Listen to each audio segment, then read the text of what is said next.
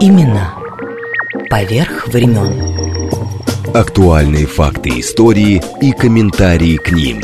События сегодняшней жизни глазами наших соотечественников с самых разных точек зрения. Подробности происходящего вокруг нас в звуках и голосах участников. Авторская программа Леонида Баребруса Имена поверх времен. «Узри» радио.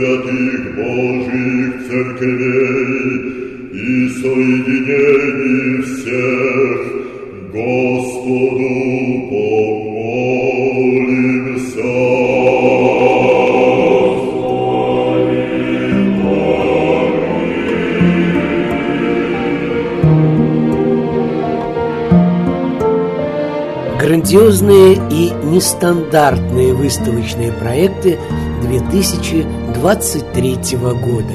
На связи времен Валаамский монастырь на севере России и Андроников монастырь в Москве, где работает музей древнерусской культуры и искусства имени Андрея Рублева.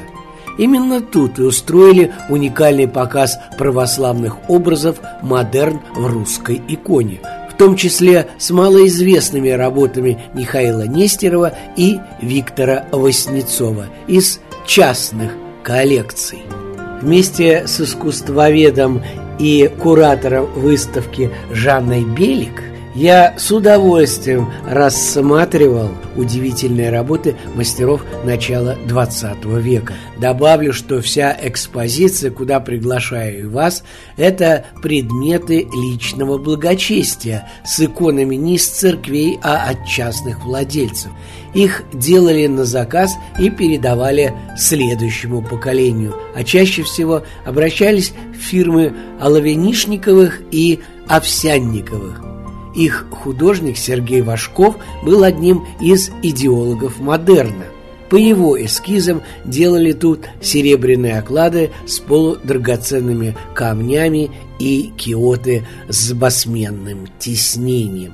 Имя Сергея Ивановича Вашкова я прочитал на некоторых этикетках выставки – во времена Арнуво, а это длилось около 20 лет на стыке 19 и 20 столетий, работы Вашкова сравнивали с иконами Андрея Рублева и Симона Ушакова. Родился в Сергиевом Посаде и, завершив первоначальное обучение, поступил в Императорское Строгановское училище технического рисования.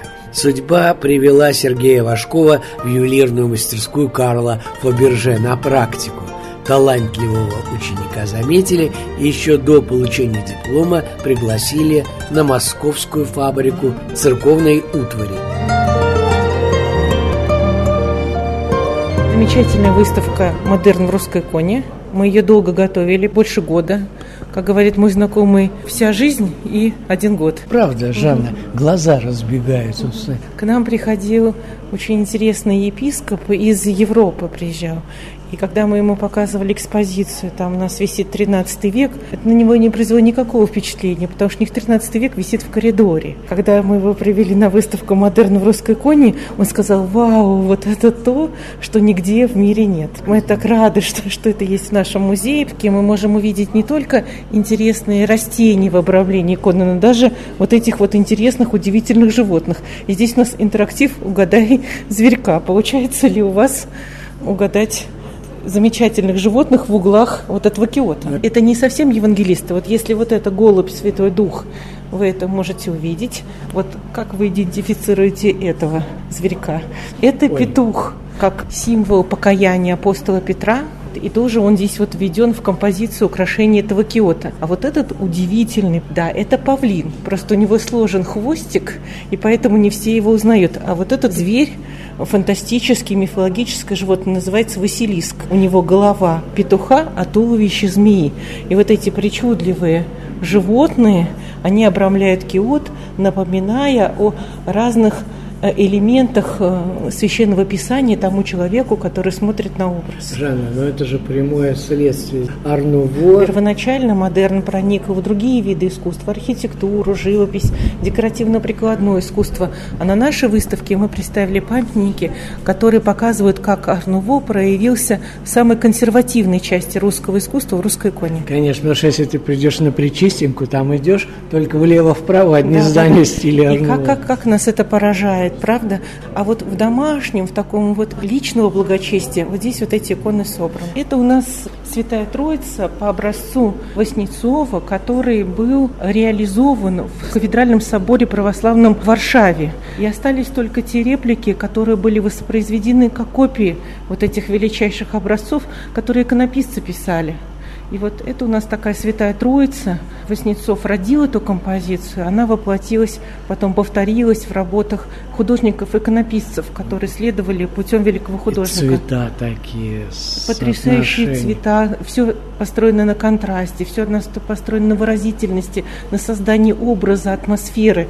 Человек попадает в храм, оформленный таким образом, и чувствует себя продолжением той идеи, которую художник вложил в эти очень сильные образы. Ну да, по бокам. Образ вот Бога. Дух, как бы, угу. да, и все это в венке в каком-то. В венке из ангелов, серафимов и херувимов. А, вот тоже необычно, здесь прямо ардеко за километр виден, я имею в виду умилением. А вот обратите внимание, здесь икона 18 века. То есть насколько хорошо вот Вписали. этот модерн, да, вписывается, сочетается с древними образами. Здесь мы хотели показать, что он на самом деле, несмотря на всю свою такую прогрессивность, достаточно универсален. То есть вот подход модерна, которым художники и ювелиры подходили к окладу, к раме, к киоту, он очень идеально сочетается с древними образами и с теми иконами, которые были написаны в древнем стиле. Да, но линии-то все. Линии, да. А вот эти линии, они, вот мы очень долго искали, а где же источник? Вот откуда, это отголосок чего? И поняли, что это отголосок витражей европейских храмов. Вот как это там свинец, а здесь э, как а здесь серебро. Да. Потому что ну какой свинец? Здесь у нас только серебро. Мне очень нравится, Жанна, что вы упомянули везде фабрики. То есть вот Алексеевская, Лавишникова. Да, да, да, именно. А к нам на выставку пришел потомок семьи Лавинишниковых и раскрыл нам э, глаза, почему разные ударения. То есть вот некоторые говорят о Лавинишниковой, а вот вы, например, человек Петербурга, говорите о Лавинишниковой, а я говорю как москвичка о Лавинишниковой. И все это правильно, потому что огромная, большая разветвленная семья разделилась на два больших клана.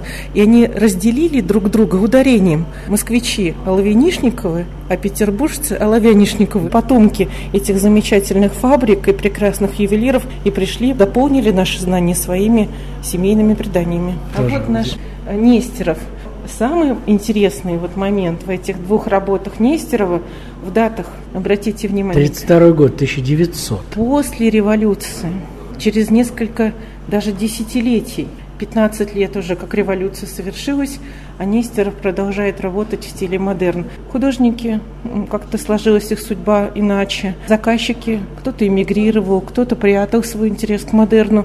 То есть в начале советского времени мы уже не видим ни зданий, ни живописных произведений в модерновом стиле.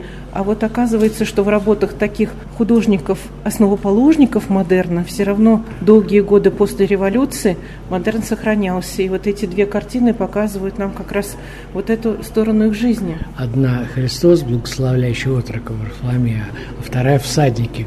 Какое движение это, боже мой. И обратите внимание на еще цветовую палитру, на создание атмосферы. Вот здесь Христос, который встречает человека, отрока Варфоломея, будущего преподобного Сергия Радонежского, все это написано в атмосфере русской природы, русской деревни. Художник постарался воссоздать художественными приемами, как могла произойти в реальной жизни эта встреча, что видели люди. Гуси гуляют, природа расцветает.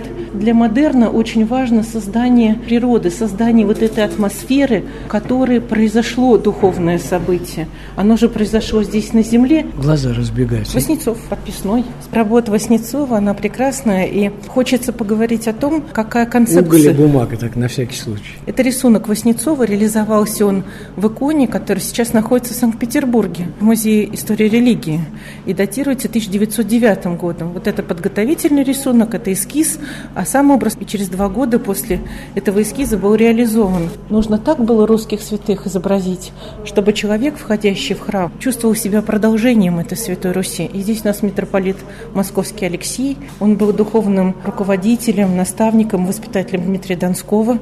Благодаря его авторитету княжества стали входить в состав Московской Руси, и добровольное такое возвышение Москвы в единое русское государство прошло под руководством этого духовного лидера. Жанна, пока рассказывала, я сразу обратил внимание, просто за все рамки выходит. Богоматерь. Если, если закрыть слово «богоматерь», не сразу читается даже, да, что да. она Богоматерь. Нет, ну вот такое лицо просто... Моление, моление. Да, да, одухотворенная, красивая, красивая цветовая палитра, такие тонкие сочетания. Москва, 20 век. Мария, Дева чистая, Пресвятая Богородице, радуйся, невесту, не невестная, царице, мать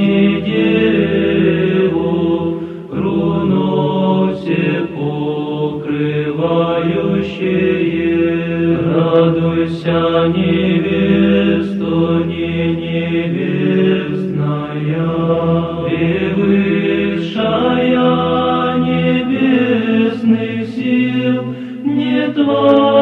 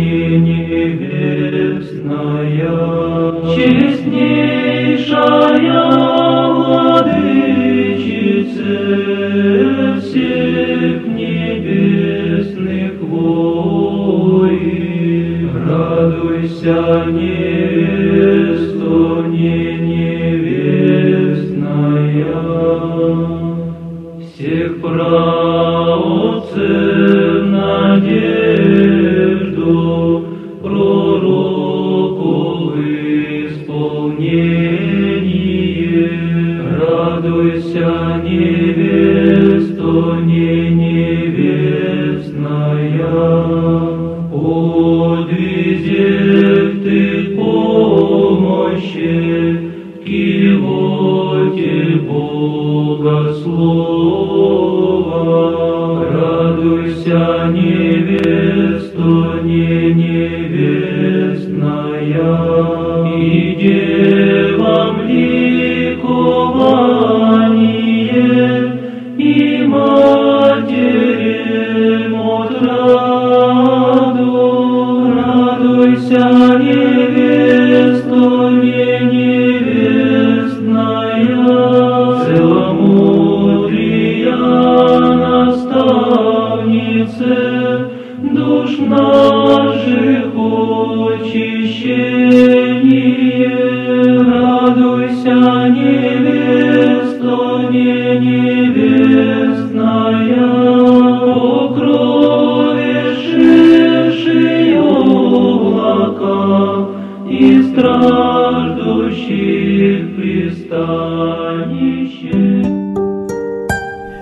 живописный итог года в обрамлении жемчужины русского севера, Влама и удивительного древнего пения братьи монастыря.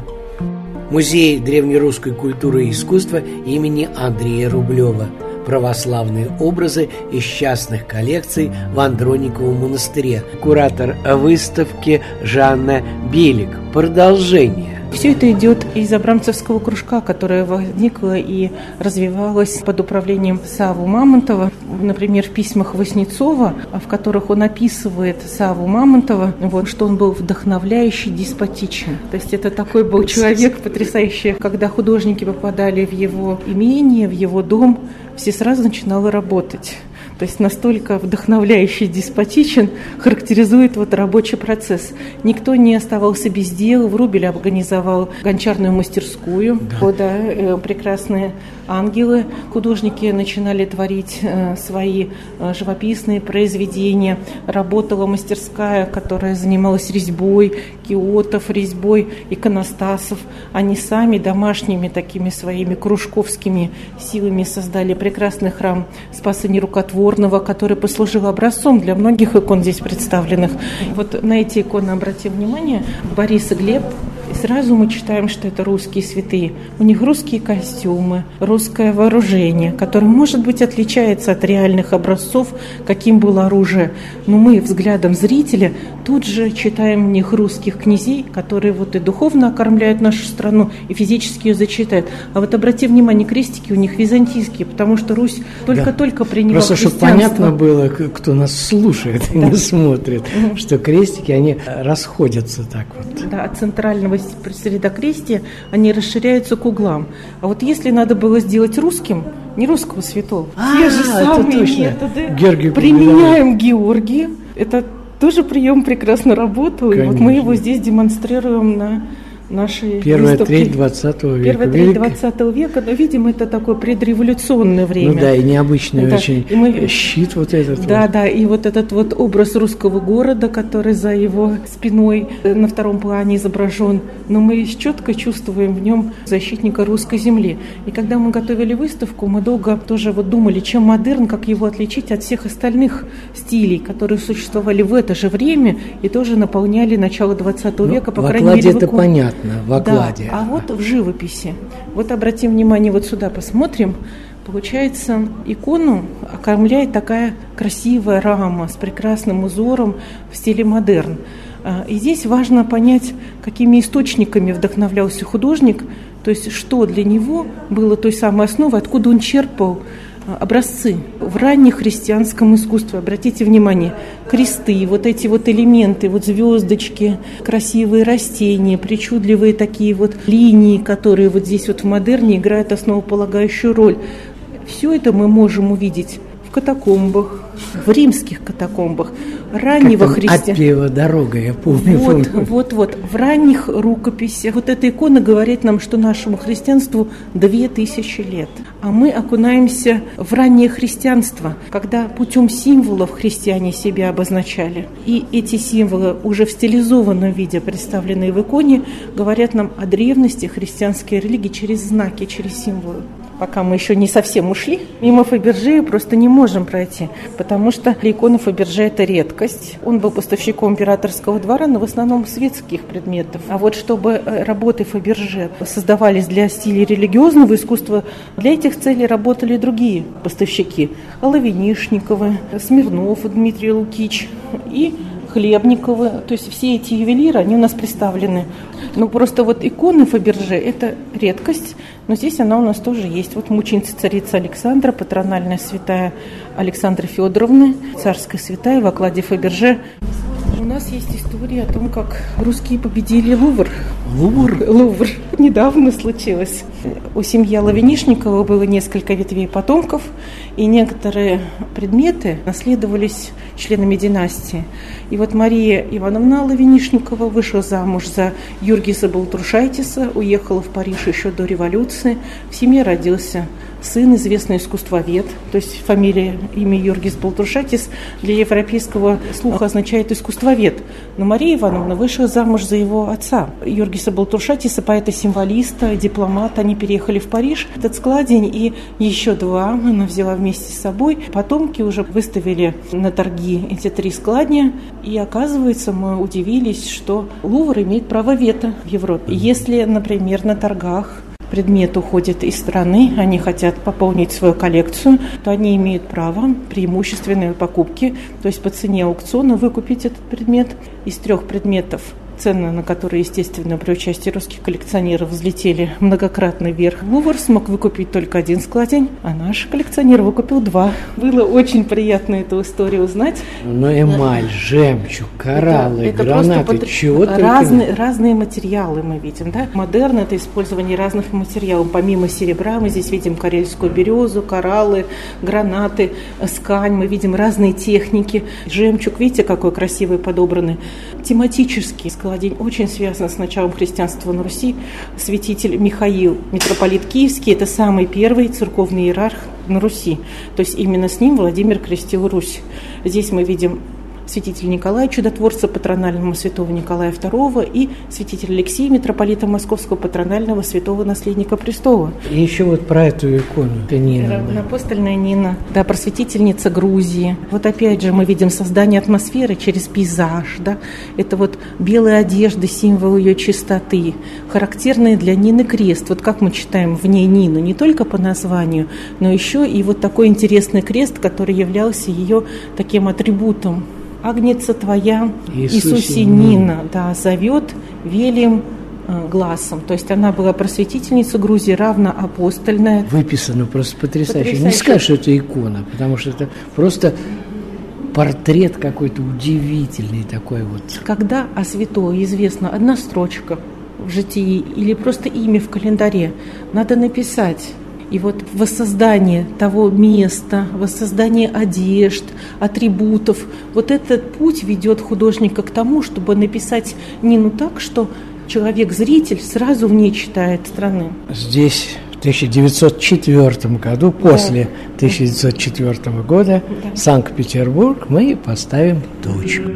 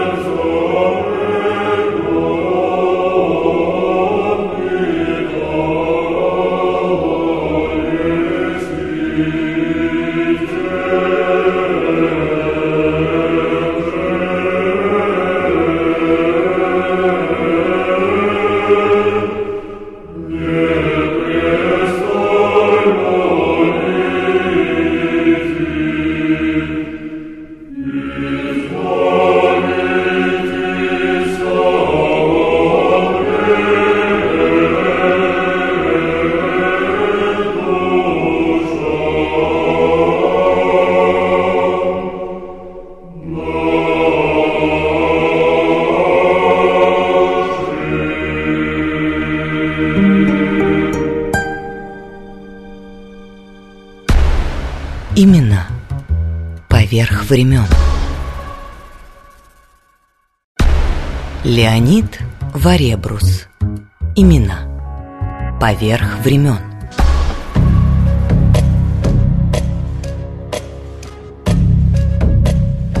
Грандиозные и нестандартные выставочные проекты 2023 года.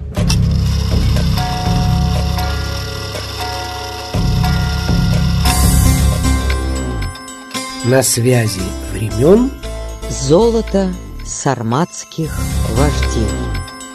Музея изобразительных искусств имени Пушкина. Сегодня рассказ о древностях, золотых на этот раз, и сразу необходимые пояснения, чтобы вам не отвлекаться и не листать справочники. Сарматы – древний народ, состоявший из кочевых ираноязычных племен и с IV века до нашей эры по первые века нашей эры населявших степную полосу Евразии от Дуная до Аральского моря. Это территория современных России, Азербайджана, Казахстана, Узбекистана, Туркмении, Киргизии, Таджикистана, Афганистана, Пакистана и Индии. По мнению исследователей, сарматы под именем Савраматы впервые упоминаются древнегреческим историком и географом Геродотом Геликарнасским, который сообщал, если перейти реку Танаис, современный Дон, то там уже не скифская земля, но область Савраматов. Кстати, со времен составления карты мира Марком Агриппой – слова «савраматы» и «сарматы» употреблялись как синонимы. Сам античный город Танаис находился с третьего века до нашей эры в устье Дона. Это примерно в 30 километрах к западу от Ростова-на-Дону, на окраине современного хутора Недвиговка. Золото сарматских вождей. Путешествие из Астрахани в Уфу с остановкой в Москве. Елена Ничеволода, сотрудник Музея археологии и этнографии, в котором хранится часть филипповского золота, которое сейчас экспонируется в ГМИ имени Пушкина. Я не археолог, я по э, профессии этнограф. Среди находок Филипповки являются, конечно, деревянные олени, обшитые золотом, потому что э, ничего подобного нигде более не находили. Оленей много, олень самый популярный персонаж в э, искусстве звериного стиля вот ранних кочевников, скифов, саков, сармат – но вот таких оленей в таком количестве, такие практически скульптурные изображения, которые э, поначалу производят впечатление самостоятельных скульптур, их не находили нигде, и неизвестно, найдут или нет, потому что в Филипповке было два царских кургана. Первый, откуда они находятся, и второй, другой, номер 4, курган царств. Филипповка – это памятник конца 5-4 века до нашей эры на территории Оренбургской э, области. Он находится в 100 километрах э, западнее, чуть-чуть южнее Оренбурга, на месте слияния рек Урал и Лек. Лекский район Оренбургской области, недалеко от границы с Казахстаном это степная зона, и в степных пространствах в этот период, 5-4 века, вторая половина первой тысячелетия до нашей эры, от Дуная до Китая, вот в этом степном поясе, обитали, проживали племена с очень близкими характеристиками культуры. Выделяют такую триаду скифскую этих ранних кочевников. Это близкие формы вооружения, э, конской упряжи и, в первую очередь, конечно же, узнаваемым делает их искусство. Искусство звериного стиля. Скиф сибирский, так называют звериный стиль. Почему сибирский? Потому что на Алтае были найдены курганы, в которых те же образцы, очень близкие по стилю, того же звериного стиля, со своими локальными особенностями, нюансами, но все равно это один мир, там были одни и те же похожие приемы изображения животных, бестиарий, как их называют, то есть набор животных, которые использовались, а, схожие композиции, ну, допустим, сцена терзания хищником жертвы. Вот, то есть а все животные были как бы там на две основные группы разделены. Это козлы, бараны, кони, олени. Да, копытные. И хищники разные, псовые, э, кошачьи, тигры, барсы, львы. Вот. Сцены терзания хищником жертвы одна из основных в этом искусстве. Вы навели на мысль, почему у них это сарматское золото? Не было границ, нарисованных на карте, политических тем более. Поэтому... Куда захотел, туда иди. Именно так. Ну вот сейчас очень популярен татуаж, молодежь в татуировках, руки, ноги, самые разные сюжеты. Так вот, вот у ранних кочевников, э, скиф, сарматов, э, это было тоже очень популярно. И находки на Алтае э, показали, что они также татуировали свою кожу, руки, ноги. На Алтае находки э, были покрыты э, ледяным панцирем. И вся органика, дерево, кожа, э, ткани, войлок прекрасно сохранилась. Да, и в Эрмитаже это все выставлено, это кожа с татуировками. Тот же самый звериный стиль, те же персонажи, фантастические животные там изображены. Находят, знают, что это было, но никогда не находили как чем татуировали. А здесь, в Филипповке, был и экспонируется сейчас вот в Москве набор для татуажа. Это палитры, это э, для перетирания пигмента, получения красок, иглы в таком кожаном мешочке, которыми наносилась татуировочка. То есть вот это тоже уникальная, такая же, как и оленей находка. Но еще очень интересный огромный шлем бронзовый там тоже. Он такой массивный, потому что одевался не на голову, там подшлемники вылученные были, все. Очень интересно. Так что не исключено, что лица это наших сарматов, тех самых, были татуированы. Вот как кельты татуировали лица тоже какими-то э, зигзагообразными узорами, так что не исключено, что сарматы, те же самые воины татуировались и, и на лицо. Именно поверх времен. Сарматском золоте и уже не на выставке в Москве или в Уфе, я говорил в Астраханском музее-заповеднике. Не забывайте, сарматы, как только что сказали уфимские коллеги, степники-кочевники. Валерий Маслов курганная группа «Богомольные пески», причем совершенно случайно обнаруженные. Да, раскопки Алексея Тимофеева, нашего старшего научного сотрудника, заведующего фондом археологии, произведены были в 2019 году из уникального погребения девочки двух лет, где были найдены стеклянные геммы с изображениями э, сцен из греческой мифологии, на одной даже изображена Афина, и погребение знатного сарматского воина. Уникальные антропологические особенности, рост больше двух метров, средний рост, повторюсь, сармата 150-155 сантиметров, и поражает возраст 53 года. Средняя продолжительность жизни воина Сармат 25-30 лет. Э, военачальник, скорее всего, э, и очень ценный военачальник, видимо. И уникальный предмет э, голова верблюда под номером 8 как раз. Изготовлено, вероятно, в первом веке до нашей эры, первый веке нашей эры. Да, золото с бирюзой. Подобных находок больше не было найдено, в принципе, на территории Астрахани, Астраханской области. Обитали в то время, в этот период, верблюды на территории современного Северного Афганистана. В то время эта область называлась Бактрия. Двугорбый верблюд получил название по наименованию этого государства. Двугорбовые верблюда называют бактериан. Ну, вообще, кто такие сарматы? Это конгломерат ираноязычных племен. Первым, кто упоминал о сарматах, был Геродот, отец истории. Ну так вот, это конгломерат ираноязычных племен, которые обитали на территории от Черноморья до Приуралья, Великая степь так называемая. Основным источником поступления были грабеж, бартер, либо получение в качестве платы налога, поскольку ремесла такового у сарматов не было. Валера, а как они в ваших-то степях оказались? Э, Астраханские степи, они входили в ареал обитания, в частности, они сопровождали караваны, которые проходили по этим регионам. Купцы нанимали сарматов, они сопровождали их, отбивая нападение тех же сарматов, поскольку сарматы – это собирательное название народов ираноязычных к сарматам, которые обитали на территории Нижнего Поволжья, современной Астраханской области, относят аорсов, аланов и рексаланов. В частности, аланы – это предки современных астин. Современный астинский язык – это ломанный аланский язык.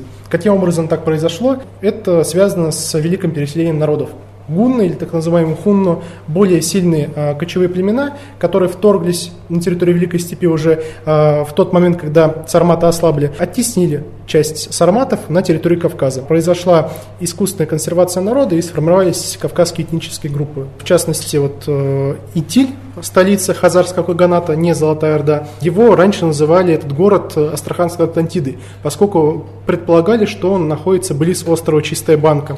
Это территория Северного Каспия. Однако в дальнейшем были произведены исследования, и э, сейчас исследователи, археологи э, копают близ Камазякского района, то есть предполагают, что, они, э, что этот город находился там. Извини, конечно, но ни мне, ни тем, кто нас сейчас слушает, Ну, я понял, да. эти названия мало что говорят, просто... Ну, то есть в дельте Волги. В дельте Волги. Это другое Да. дело. В дельте Волги также находится и э, Сарай-Бату, конечно же, э, столица Золотой Орды, и э, недалеко от современной Астрахани, можно сказать, находится старая Астрахань, так называемая. Хаджи Тархан город. Леонид Варебрус. Имена. Поверх времен.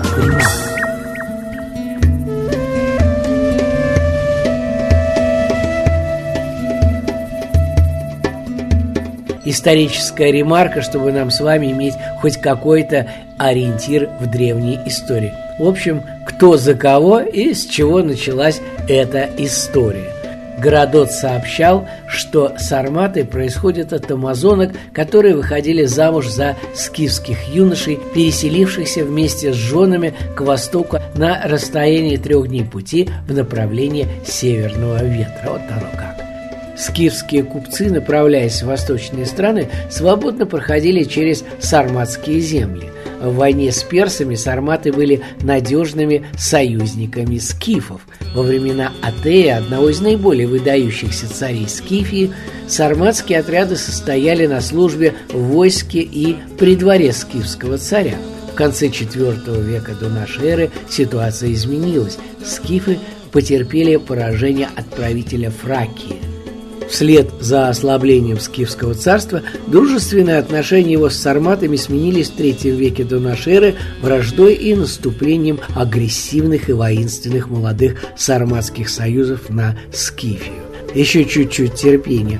Постоянные набеги и постепенный захват сарматами скифской территории завершились массовым переселением сарматских племен в северное Причерноморье. Вот туда-то, в район Астрахани, сейчас и отправимся. Не за продолжением истории, а чтобы увидеть искусство сарматов и их золотые украшения, собранные археологами в этом регионе. Ну, из уникального это вот такие височные подвески, изготовленные в V веке до нашей эры на территории Древней Иберии. Это современная Грузия.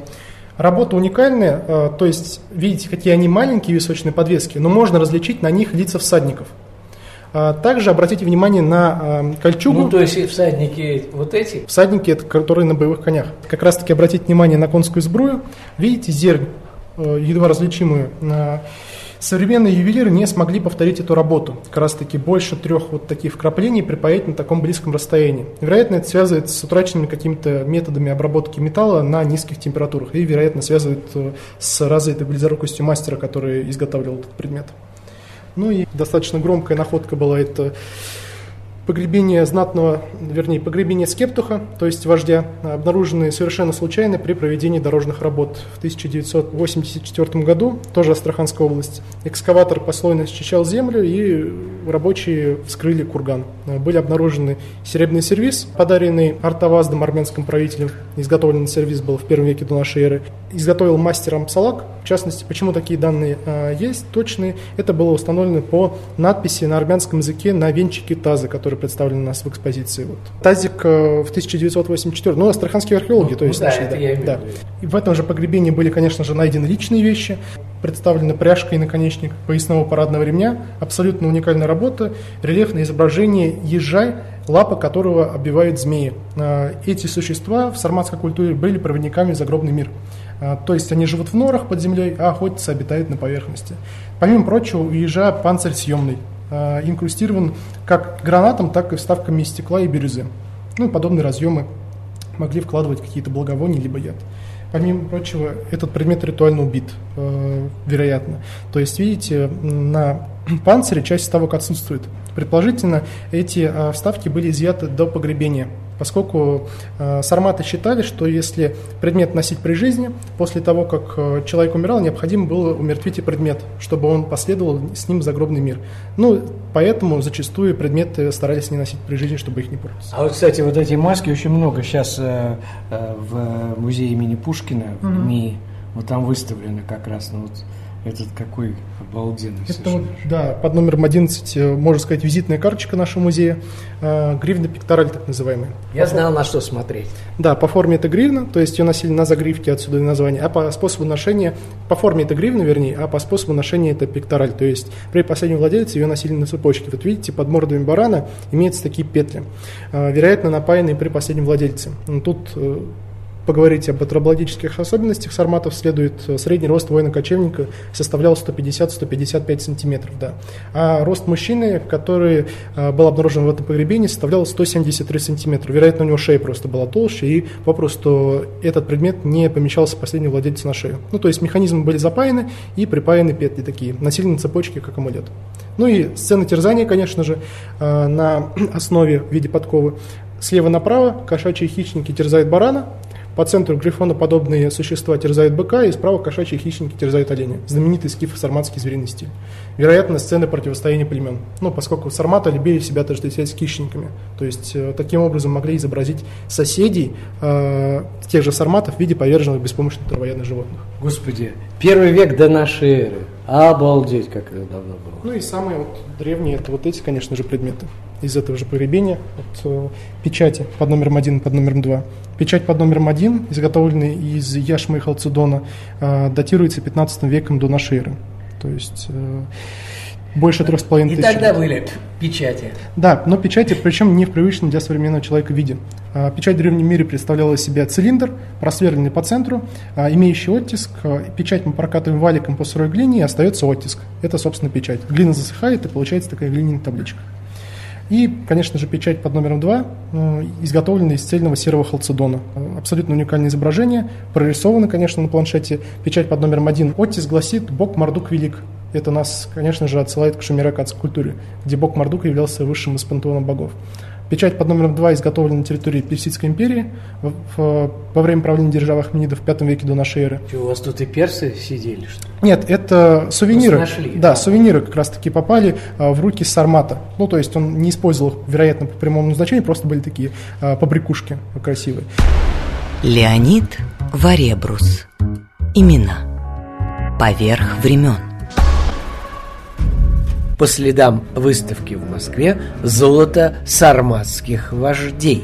Елена Ничеволода, сотрудник Музея археологии и этнографии Уфа, и Алексей Ничеволода, антрополог.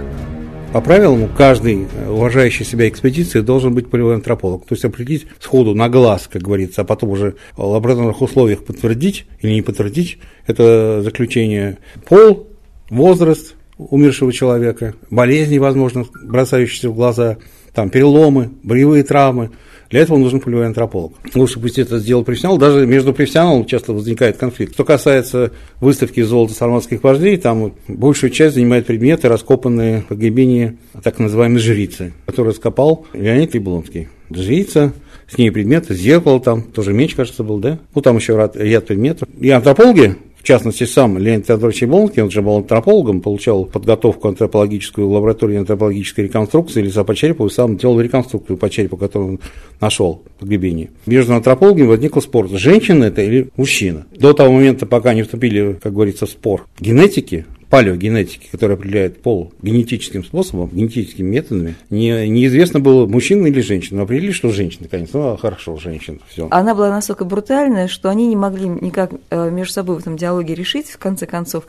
И, наконец, они спрашивают, а что у нее там из инвентаря? Это еще сложно в случае сарматов, Потому что Геродот писал, что у сарматов такая странная традиция, существовали жрецы, инареи, как называли греки, которые одевали женские одежды и говорили женскими голосами, но сами были мужчинами, то есть трансвеститы, по большому счету. Вот это, конечно, смутило археологов и антропологов, потому что все-таки Геродот писал вещи такие, которые подтверждаются. Основными э, служителями культа были женщины, то есть у них находят вот жертвенники каменные в могилы, не только зеркала. Не факт, Лен, не факт. И вот, собственно, а, единственное в царском кургане неразграбленное погребение вот этой вот женщины, ее называют так жрицей условно, потому что не только какие-то бытовые э, предметы были э, найдены, но и коробка э, с жужелицами и жуками-носорогами рядом с ней положена, в которой насекомые были живыми и там пожирали друг друга. То есть что это было, для чего это было сделано, это загадка, конечно. Давайте